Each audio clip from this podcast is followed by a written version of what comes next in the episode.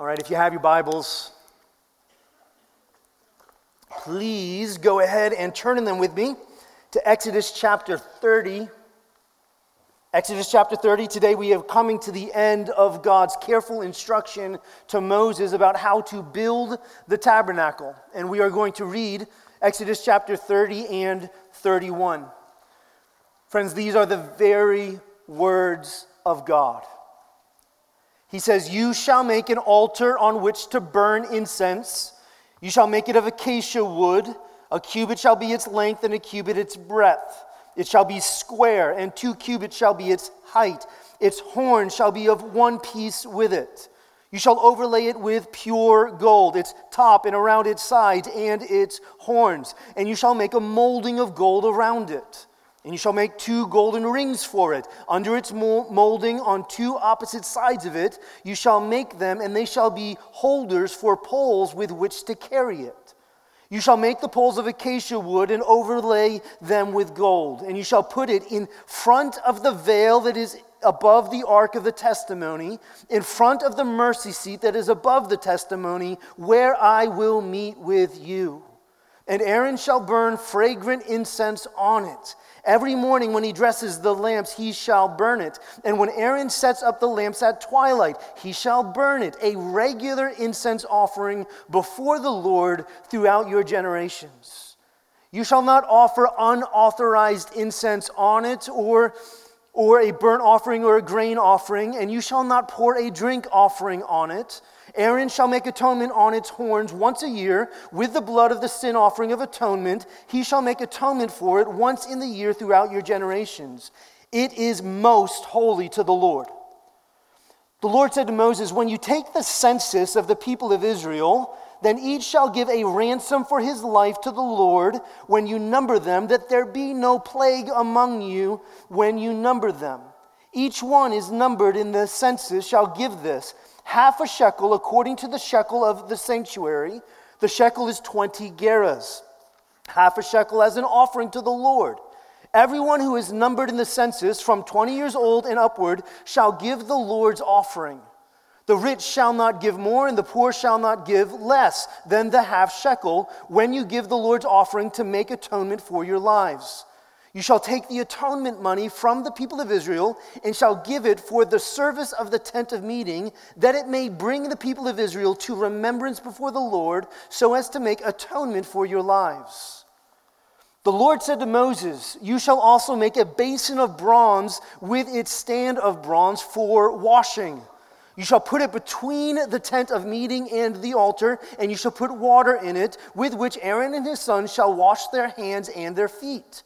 When they go into the tent of meeting, or when they come near the altar to minister, to burn a food offering to the Lord, they shall wash with water so that they may not die. They shall wash their hands and their feet so that they may not die. It shall be a statute forever to them, even to him and to his offspring throughout their generations." The Lord said to Moses, "Take the finest spices of liquid myrrh, 500 shekels, and of sweet-smelling cinnamon, half as much, that is 250, and 250 of aromatic cane, and 500 of cassia, according to the shekel of the sanctuary, and a hin of olive oil. And you shall make of these a sacred anointing oil, blended as by the perfumer. It shall be a holy anointing oil. With it you shall anoint the tent of meeting, and the ark of the testimony, and the table, and all its utensils, and the lampstand and its utensils, and the altar of incense, and the altar of burnt offering with all its utensils, and the basin and its stand. You shall consecrate them, that they may be most holy. Whatever touches them will become holy. You shall anoint Aaron and his sons and consecrate them, that they may serve me as priests. And you shall say to the people of Israel, 'This shall be my holy anointing oil throughout your generation. It shall not be poured on the body of an ordinary person, and you shall make no other like it in composition. It is holy, and it shall be holy to you. Whoever compounds any like it, or whoever puts any of it on an outsider, shall be cut off from his people.'" The Lord said to Moses, "Take sweet spices, stacte and anica and galbanum, sweet spices with pure frankincense. Of each shall there be an equal part, and make an incense blended as by the perfumer, seasoned with salt, pure and holy.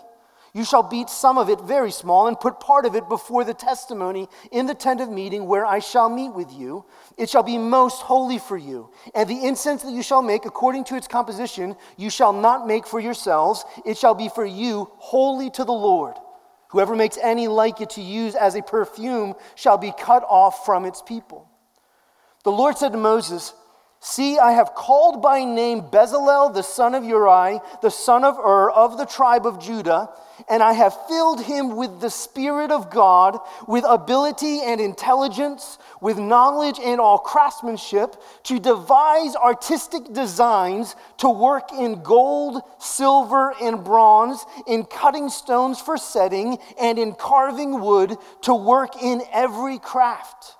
And behold, I have appointed with him Aholiab, the son of Ahisamach, of the tribe of Dan, and I have given to all able men ability that they may make all that I have commanded you, the tent of meeting, and the ark of the testimony, and the mercy seat that is on it, and all the furnishings of the tent, and the table and its utensils, and the pure lampstand with all its utensils, and the altar of incense, and the altar of burnt offering with all its utensils, and the basin and its stand, and the finely worked garments, the holy garments for Aaron the priest, and the garments of his sons for their service as priests, and the anointing oil, and the fragrant incense for the holy place. According to all that I have commanded you, they shall do. And the Lord said to Moses, you are to speak to the people of Israel and say, above all, you shall keep my Sabbaths, for this is a sign between me and you throughout your generations, that you may know that I, the Lord, sanctify you. You shall keep the Sabbath because it is holy for you. Everyone who profanes it shall be put to death. Whoever does any work on it, that soul shall be cut off from among his people. 6 days shall work be done, but the seventh day is a Sabbath of solemn rest, holy to the Lord. Whoever does any work on the Sabbath day shall be put to death. Therefore, the people of Israel shall keep the Sabbath, observing the Sabbath throughout their generation as a covenant forever. It is a sign forever between me and the people of Israel that in 6 days the Lord made heaven and earth, and on the seventh day he rested and was refreshed.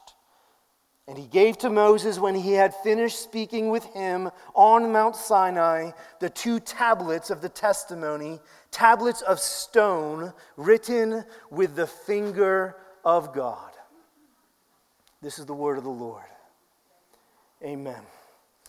Friends, I don't know about you, but I can at times feel like the Christian life is a complicated thing.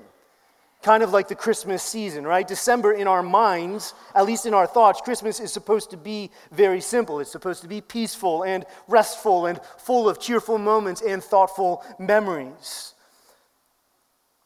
But then December 1st hits and all chaos breaks loose. You have your company party, you have your kids' recital, you have the fellowship group cookie exchange, you have to buy a Christmas tree, you have to move that elf from one shelf to the next, you have the Advent calendar, you have to buy presents and stocking stuffers. It's a lot of work. Even the restful parts of December can feel like work, because I think in the Shorey home, I think there are 59 movies that we feel like we must watch every single December, and so it's stressful to know which one we should watch first. I think we should start watching multiple at a time, or at least all of the Hallmarks together, because they're all exactly the same. That would be more efficient. In theory, the Christmas season seems simple, but in reality, it can be very complicated. And I think that we can feel the same way about our Christian life. The sound of it can be simple. The gospel is indeed very simple. Christ died for our sins. That's the simplicity of the gospel, and we must not complicate it more than that. But when it comes to living out the Christian life, it can feel much more complicated than just that. We have to go to church. We have to pray. We have to serve. We have to fellowship. We have to evangelize. Something that in theory sounds really good and simple can become very burdensome very, very quickly. If we're not careful, the Christian life can begin to feel like the month of December year-round. Lots of good ideas, lots of good intentions, but a whole lot of stress and pressure to get things exactly right, and when we fail to get them right, a whole lot of condemnation that follows. Isn't this true? Don't you feel this in your soul? But church family, we must remember what the Christian life is all about. It is about relationship with God. It is about dwelling with Him. You do all that you do in the month of December because of the people that you love and the relationships that you have. It's the relationships that lead you to do so many of those things. And it ought to be the same with our Christian lives. We are not called to live busy, chaotic Christian lives in the absence of relationship. No, relationship must be very central to our religious practice and pursuits. And friends, today we see a lot of this in our text. In these two chapters, we see very strong direction given about things that the Israelite people must do. Not doing these things is not an option for them. But what we also see is that relationship and joy are central to them all.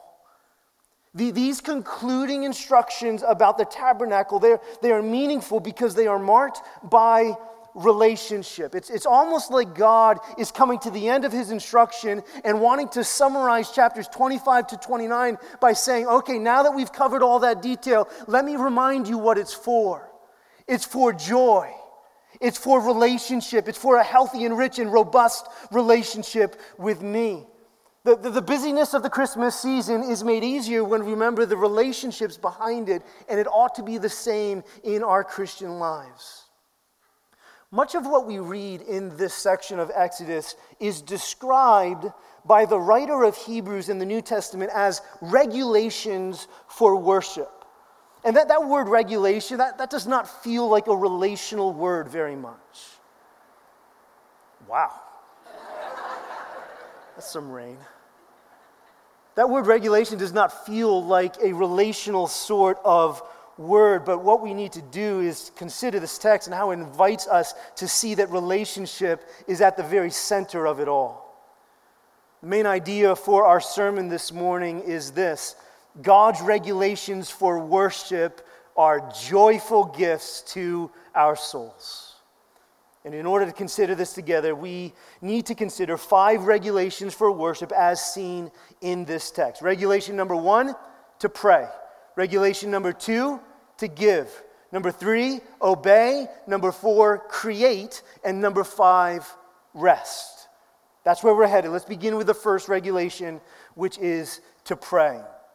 I really love that the conclusion of God's extensive instruction about the tabernacle here, it begins with the altar of incense in verses 1 to 10. Its design of the altar of incense can be seen in verses 1 to 5. It's not big, it's not ornate, it's 3 feet high, about 1.5 feet wide, and 1.5 feet long. It looks something like this picture behind me. It was very simple compared to many of the other pieces of furniture. But listen, beyond its design, we must consider what it was for. And we can determine a little bit of what it was for by considering where it was located. And we see that in verse 6. It says, "And you shall put it in front of the veil that is above the ark of the testimony, in front of the mercy seat that is above the testimony, where I will meet with you." So this altar of incense is to be right outside the Holy of Holies. So even though there's a thick curtain separating, it's not far from the Ark of the Covenant. It's actually just a few inches away. They are very closely connected. Why? Because this altar of incense symbolizes the relationship that God desires to have with His people. The altar of incense was not just practical in that it was to make the air smell fresh in the tabernacle because of all of the sacrifices there. That's probably part of its purpose, but that's not the only purpose. There is a spiritual purpose as well, and that spiritual purpose is prayer. Listen, biblically speaking, there is a significant connection between the altar of incense and the prayers of God's people. In Psalm 141, the psalmist says, "May my prayer be set before you like incense." In Revelation chapter 5, verse 8, it says that the bowls of incense are the prayers of the saints. Even in Luke chapter 1, verse 8, during the Christmas story, with the story of Zechariah the priest, it says that he went into the temple to burn incense, and it says, when the time for the burning of incense came, all the assembled worshipers were praying outside. The biblical image of incense is prayer. Even as the burning of this incense would allow smoke and beautiful aromas to be lifted into the air, it's a picture of how our prayers are to rise before the Lord. And yes, in this situation, there's a thick curtain separating this altar from the very presence of God. But one commentator said that this altar of incense is like a plug or an electric outlet into the wall. God's presence and power with the ark behind the curtain and the incense of prayer plugging into it. The altar of incense it's yet another reminder of God's presence and how it invites communion with his people. And it's a reminder of how that communion has been made possible. And we see that very interestingly because the altar of incense in many ways is a miniature form of the altar of sacrifice out in the courtyard. They both look very similar. They're both perfect squares. They both have horns on their corners. And that reminds us that the only way to be able to pray and to be in fellowship with this holy God is through the atonement, through the sacrifice that happens before. The altar of sacrifice has a direct connection to the altar of incense. Atonement of sins inevitably leads to richness of relationship. In other words, the gospel should lead us towards praying. Atonement leads to the incense of intercession and communion with our God. And it's true here, but even more so now that veil has been torn asunder by the work of Christ. And so, Redeemer family, let's pray. Let us be a praying people. Prayer makes sense of the tabernacle. Prayer makes sense of the gospel itself. It's for relationship. Prayer is to be the first, and I think the greatest fruit of the gospel in our lives. Is it a regulation? Yes, it is. God commands us to pray, but it's not a burden. It's a joy. Christian, let me encourage you. If you're weary, if you're tired, if you're exhausted this December, if you feel joyless in your walk with Jesus, plug into the power and the goodness of God through prayer. Speak to him. Share your burdens with him. Talk to him. He's there and he can hear you. Honestly, friend, groan to him. He doesn't even need you to articulate your words. On the way home in the car today, just groan your burdens before him. Raise that incense before him. Use the words, Lord, I need you. Every hour I need you. Pray to him. Seek him. I've been praying for each and every one of you by name for greater prayerfulness in our lives. And I've been praying it individually, but I've also been praying it corporately. Oh, that we would offer the incense of prayer before the Lord. I love how verse 8 speaks about this incense being offered regularly, every morning, every evening. Why? Because our relationship with God is to be that constant and more. Oh, Redeemer, may we be a praying church. May people hear and see our prayerfulness and say, something smells good about that church over there. They have a relationship with God. I want part of that. That brings us to our second regulation, which is to give.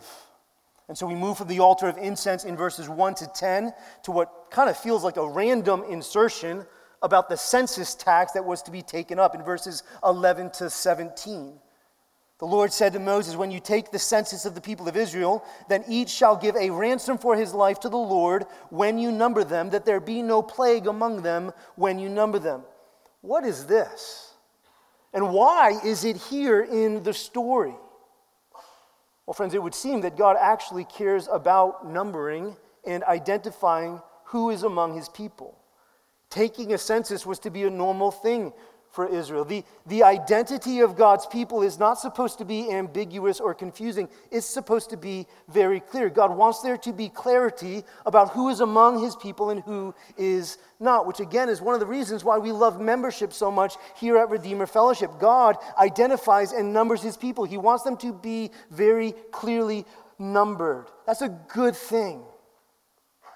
But how we number ourselves is important.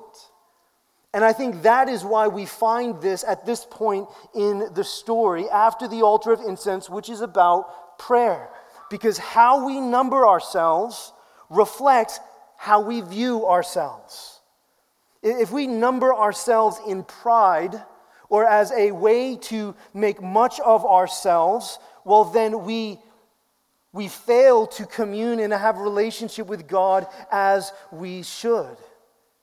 We've wandered from the priority of relationship, and we will not be prayerfully dependent upon him. So even as they were called to number themselves for practical purposes, they were to do so, it says, in humility. And giving money was an act of humility. Giving money is a way through which we, in a sense, release ourselves and release our possessions and release our identities to God. To give is to say that our trust and our identity is not in ourselves or in our numbers. It's not in our physical strength or in our position in this world. And we see that here because the census tax was not very much money. Verse 13 says that it was just a half shekel. That's almost nothing. But listen, it's not about the amount of money that's given. It's about what the money communicates. It communicates humility, that we are dependent on the Lord. The census tax was just another way for them to prayerfully acknowledge that even as they grew numerically strong, they were still spiritually weak. They still needed God's help. Financial giving throughout all of God's word is a primary way through which we make much of God's grace in our lives. Verse 12 actually says that this shekel is a ransom for their lives. And that does not mean that they were buying their salvation. Now, we know that their redemption was fully free, but this ransom money is a statement of humility and gratitude for all that God had already freely given to them. And so, friends, it is with us. God has fully and freely ransomed us by the blood of Jesus. And so we, like the Israelites, should joyfully live generous lives back to him. We should joyfully live obedient lives back to him. And that brings us to our third regulation, which is to obey. Verse 18, you shall also make a basin of bronze with its stand of bronze for washing. You shall put it between the tent of meeting and the altar, and you shall put water in it. The fact that this bronze basin was for washing and that it is put between the tent of meeting, as seen in this picture, the fact that it's placed here is significant because it highlights the ongoing work of purification and washing that needs to happen even after our sins had been fully atoned for, right? Isn't it true that some of us can have the thought, well, if our sins have been paid for, if our sins have been atoned for, then why do I really need to care about how I live? Who cares about holiness? Who cares about godliness? Who cares about obedience? But what we see here with the basin is very different than that.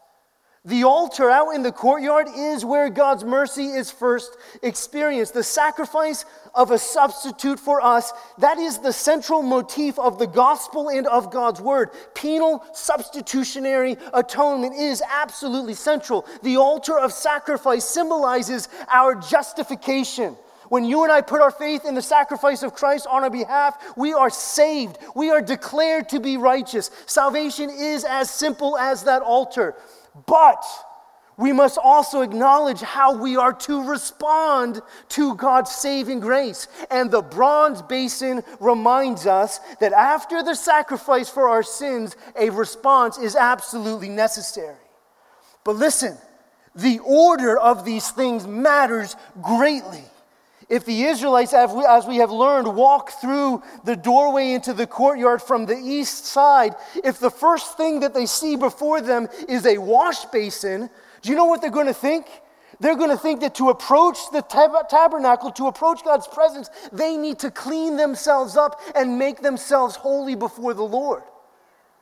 If they see the wash basin first, that's what they're going to think. If the wash basin comes first, the tabernacle is no different from any other religion out in this world. No different than Catholicism, no different than Mormonism or anything else. It would be based entirely on our ability to earn our way back to God. That's what the message of the tabernacle would be if the wash basin comes first. But praise God, it doesn't. The altar comes first, and this is because our salvation is by grace alone, through faith alone, in Christ alone. If the wash basin came first, we'd be doomed. But because the altar comes first, we know that salvation is by faith alone in the finished work of Christ alone, church. It's that simple. But listen, the fact that grace and mercy comes first does not mean that there is no wash basin in the courtyard. No, it's right there. After the altar and before the tabernacle, and it's a big deal. Throughout verses 18 to 21, it says repeatedly, if they fail to use it rightly, they will die. Listen, even though they have had a sacrifice offered on their behalf, even though in a sense their sins have been paid for and atoned for, they still would die if they did not wash. Why? Well, because their ceremonial washing was the right response to what had been done for them. It would be wrong for their sins to be atoned for and then for them not to care about how they approach the holiness of God and to run into his presence carelessly. No, the altar of sacrifice changed their position before God. Their sins were atoned for, but they still needed to demonstrate their understanding of that sacrifice through their washing. Church, it's the same with us.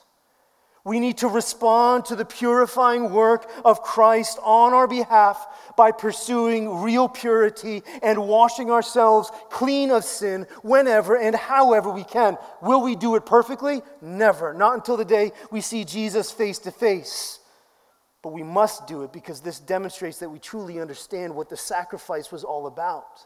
It demonstrates the sincerity of your faith. Friends, this is why in 1 Corinthians chapter 6, Paul says that the unrighteous will not inherit the kingdom of God.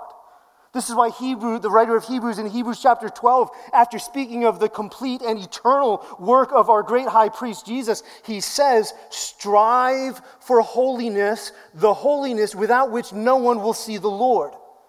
This is why James says in James chapter 2, faith without obedient works is dead faith. Church, this is so central to God's word and Redeemer family. It must be central to us as well. God wants to wash us clean.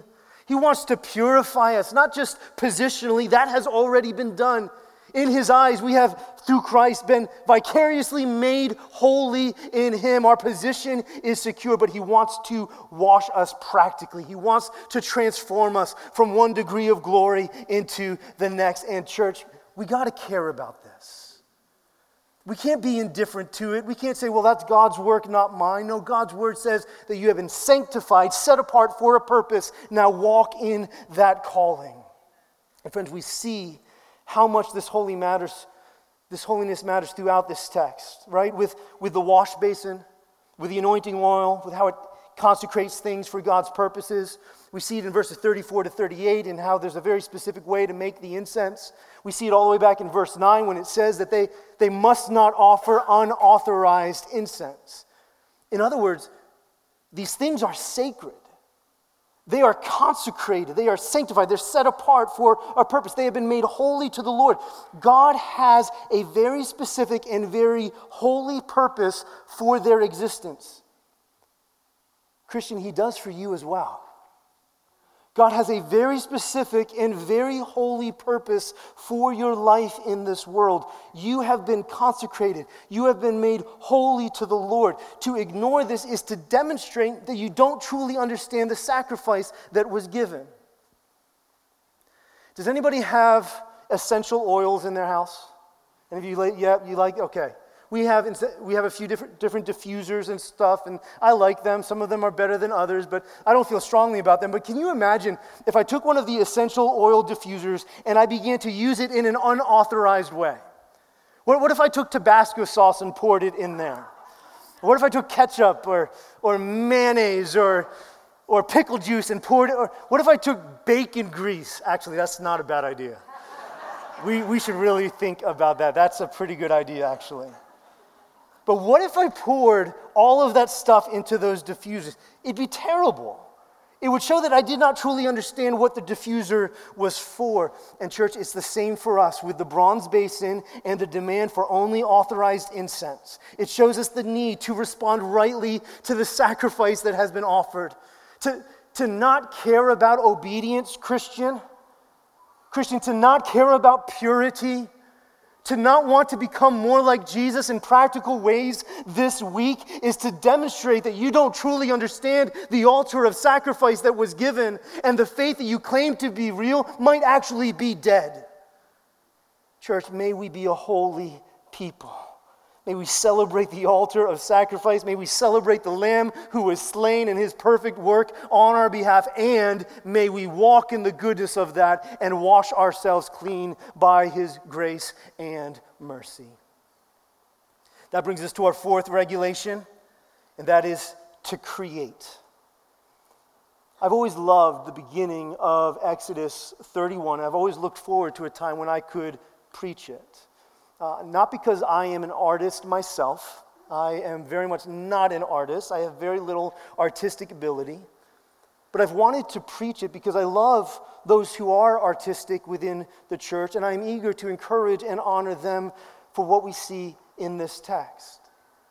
In Exodus chapter 31, after all of the instruction about how to construct the tabernacle, it says this. It says, "The Lord said to Moses, see, I have called by name Bezalel, the son of Uri, the son of Ur, of the tribe of Judah, and I have filled him with the Spirit of God, with ability and intelligence, with knowledge and all craftsmanship to devise artistic designs, to work in gold, silver, bronze, in cutting stones for setting, and in carving wood, to work in every craft." I find this to be so meaningful.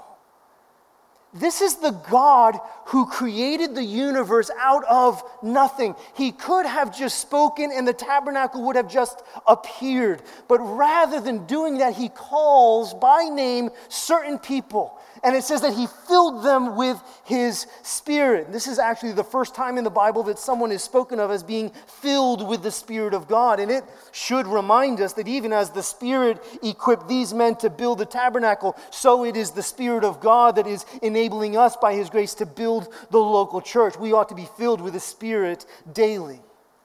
But it says that he calls these people by name, he fills them with his Spirit, and it says that he gives them ability and skill and craftsmanship and artistic design.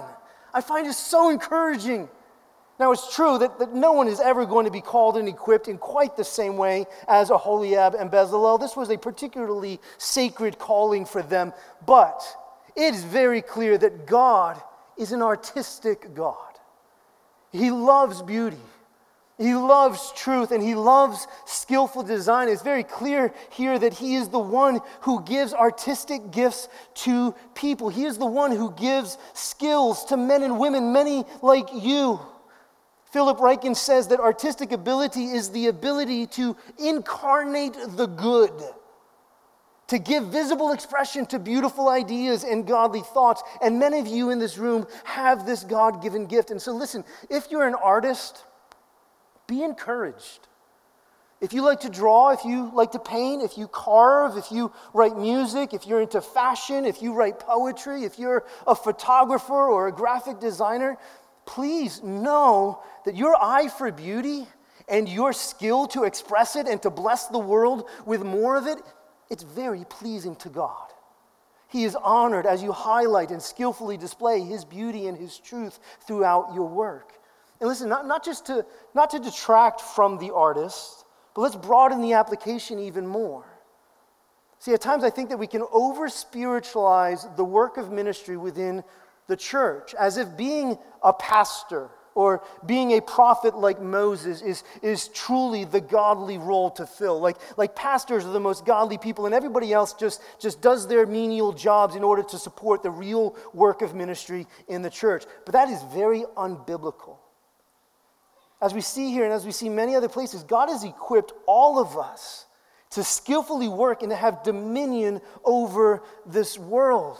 We can't ignore people like Aholiab and Bezalel and the gifts that God has given them. And so whether you are a financial guy or girl, whether you are skillfully teaching kindergartners or high schoolers, whether you are a plumber or an electrician, whether you work in HR or in the medical field, whatever you are called to do, you can do it in God's name and for His glory. It's beautiful.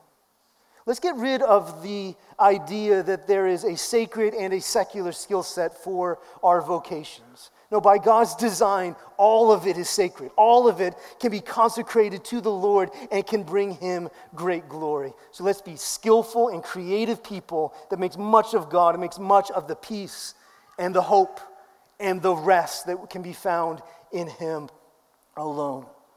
And that brings us to our fifth and to our final point. Point number 5 is to rest.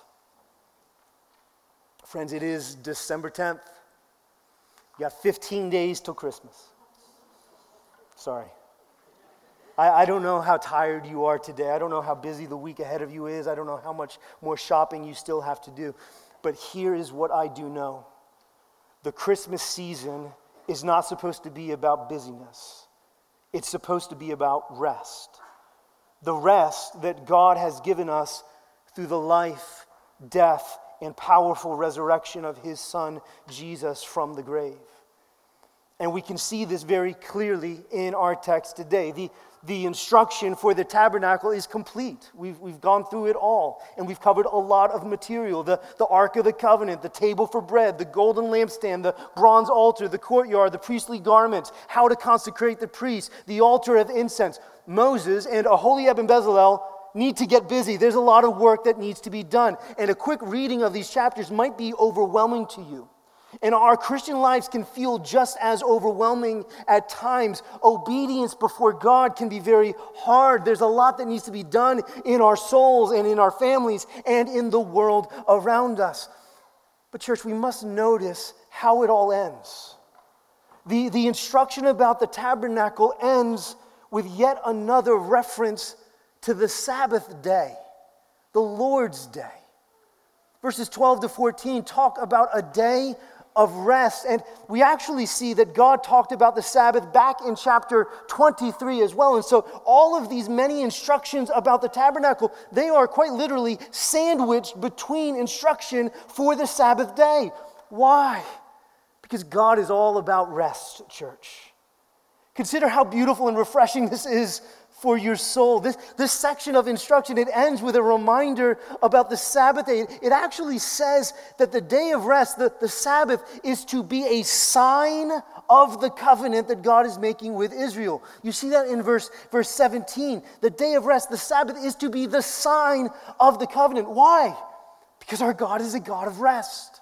He is a God of rest and rich relationship. He is a God of refreshment and joy and pleasure. And listen, He wants above all for your life. Those words above all can be seen in verse 13. He wants above all the Sabbath to be the picture of our relationship with Him.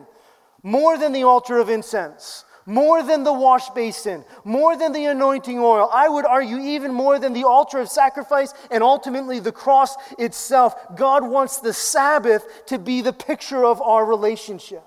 I love how verse 17 says that the Sabbath is to be the sign of the covenant. Why? Why is it that? Because it says the Lord Himself rested on the seventh day of creation. And so in Genesis chapter 2, it says that after 6 days of creation, God rested on the seventh day. Genesis actually paints a picture, an image of God on the seventh day, sitting down on His throne in order to reign over the good and perfect and restful creation that He had made. And then as you know, in Genesis chapter 3, it says that humanity fell into sin and our experience of that restfulness was lost. But God was not lost. nor was his restfulness ever lost. No, our God has always been and he will always be a God of perfect rest. And immediately after our sins plunged us into ruin, God himself began to work to restore us to that place of rest. He, in Genesis chapter 3, promises a seed that would come from the descendant of woman who would crush the serpent's head in order to restore the rest that was coming. He gives pictures and images that reflect this truth. He gives the tabernacle as a picture of Eden and what had been lost, but what he was again working back towards. Friends, and there is a day coming. There was a day coming. What a glorious day when the God who on the seventh day of creation sat down on his throne, there was a day coming when he stood up again and he entered into this world. He laid his glory aside and he stepped into humility and he became a little baby in order to live without glory, without praise, without trumpet sound. He entered into this world. He stepped into our lives in order to do what we could not do, so that through his life and his death and his resurrection, he might restore the rest and restore the peace and restore the joy and restore the hope that was lost, so that he might look at you this morning in the midst of all you have going on and he might say, come to me, you who are weary and heavy laden, and I will give you rest. He stood up and he stepped into humanity so that we might be restored to him, so that he might be our dwelling place, and he returned back to the Father, and he has sat down. The work's complete. Our rest is guaranteed. And so, Redeemer family, may we be a restful people. Even as we pray, even as we give, even as we obey, even as we create, above all, may we be a restful people. May we be so confident in the work that Jesus has done for us that we in every circumstance are able to fully rest in him. May we not toil this December. May we not labor and work and create in our own strength. No, may we do it all in his name and for his great glory. May the world around us look upon us and say, wow, those Christians are not just busy. They look at us and say, wow, those are restful people. May our lives, may our December be a picture of the rest that we have in him. Amen? You stand with me as I pray.